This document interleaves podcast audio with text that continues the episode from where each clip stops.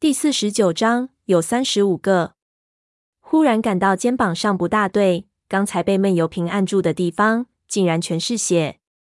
另一边传来胖子撕心肺的惨叫，不是占据上风的，而是被逼入绝境的怒吼，听得人魂飞魄散。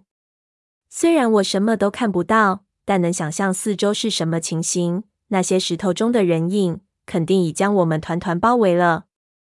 回忆一下先前在地上看到的话，十六、七、十、四，一共是三十七。刚才那两个已经被烧死了，那么我们要面对的有三十五个。我看不见周围的情形，不知道胖子他们有没有挂彩，所以没有多，同时也没有精力胡思乱想，死死的抓着焊杆，注意力全集中到了耳朵上。胖子离我们很远，很可能已经被隔开。身边没人，他有点测定不住气，呼吸声非常紧张，但同时又很卑鄙的压低自己的呼吸，心说都去找他。没有僵持多少时间，果然胖子那里先炸起来，他一声闷哼，然后大叫：“我操！”开杆！呼的一下，不知道他砸到了什么，那边一片混乱，有东西叫了起来，同时四下好比惊飞的鸟群般响起嘶叫声，乱成一锅粥。全部朝他去了。我抡起杆子想上偏帮尽快，上前两步不到就撞到一团东西上，滑腻腻的。没等反应过来，黑暗中一场尖叫，劲风四起，人一下被撞翻在地上，身上几个地方立即传来剧痛。用手一抓，抓到一只爪子，但是立刻脱手。匆忙用手乱挡，很快手就被抓得一塌糊涂。不过没几下，就听一场闷响，那东西被人踹了出去。我手劲快脚乱的爬起来，却被身边的闷油瓶按住肩膀。他轻声喝道：“不要说话，你不要动。”说完，如一道劲风朝胖子去了。我心中的感觉很怪，既想上去帮忙，又感觉闷油瓶的话不能不听。忽然感到肩膀上不大对，一摸之下，刚才被他按住的地方，竟然全是血。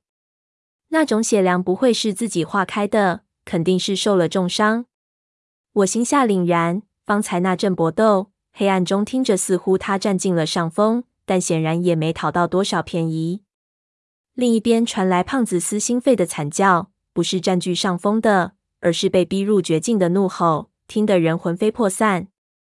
有很多时候，我会忍不住想象，我们三个人中的一个，如果出现意外，会是什么情形？但想归想，只要闷油瓶在，总感觉不可能出现这种事。然而现在，这种感觉烟消云散了，胖子很可能就会在这里被干掉。退到墙边上去。绝平的声音出现在胖子的位置，随着话音落下，状况变得更加混乱，惨叫声、倒地声、胖子的叫骂声混成一团。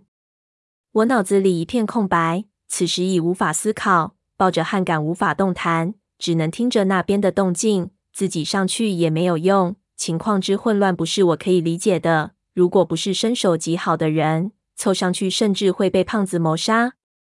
也不知道这种状态了多久，忽然竟消失了，一片寂静。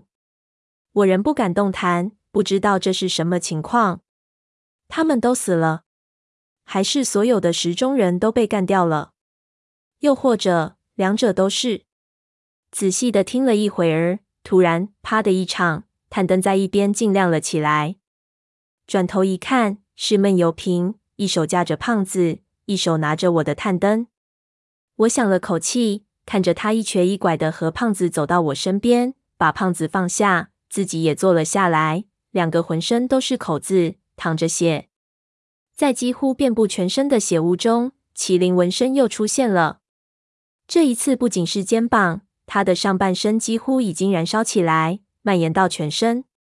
我目瞪口呆，他却把探灯递给我，按着抓着我的手，把探灯指向墙壁上的一个口子，那些石中人出来的裂口。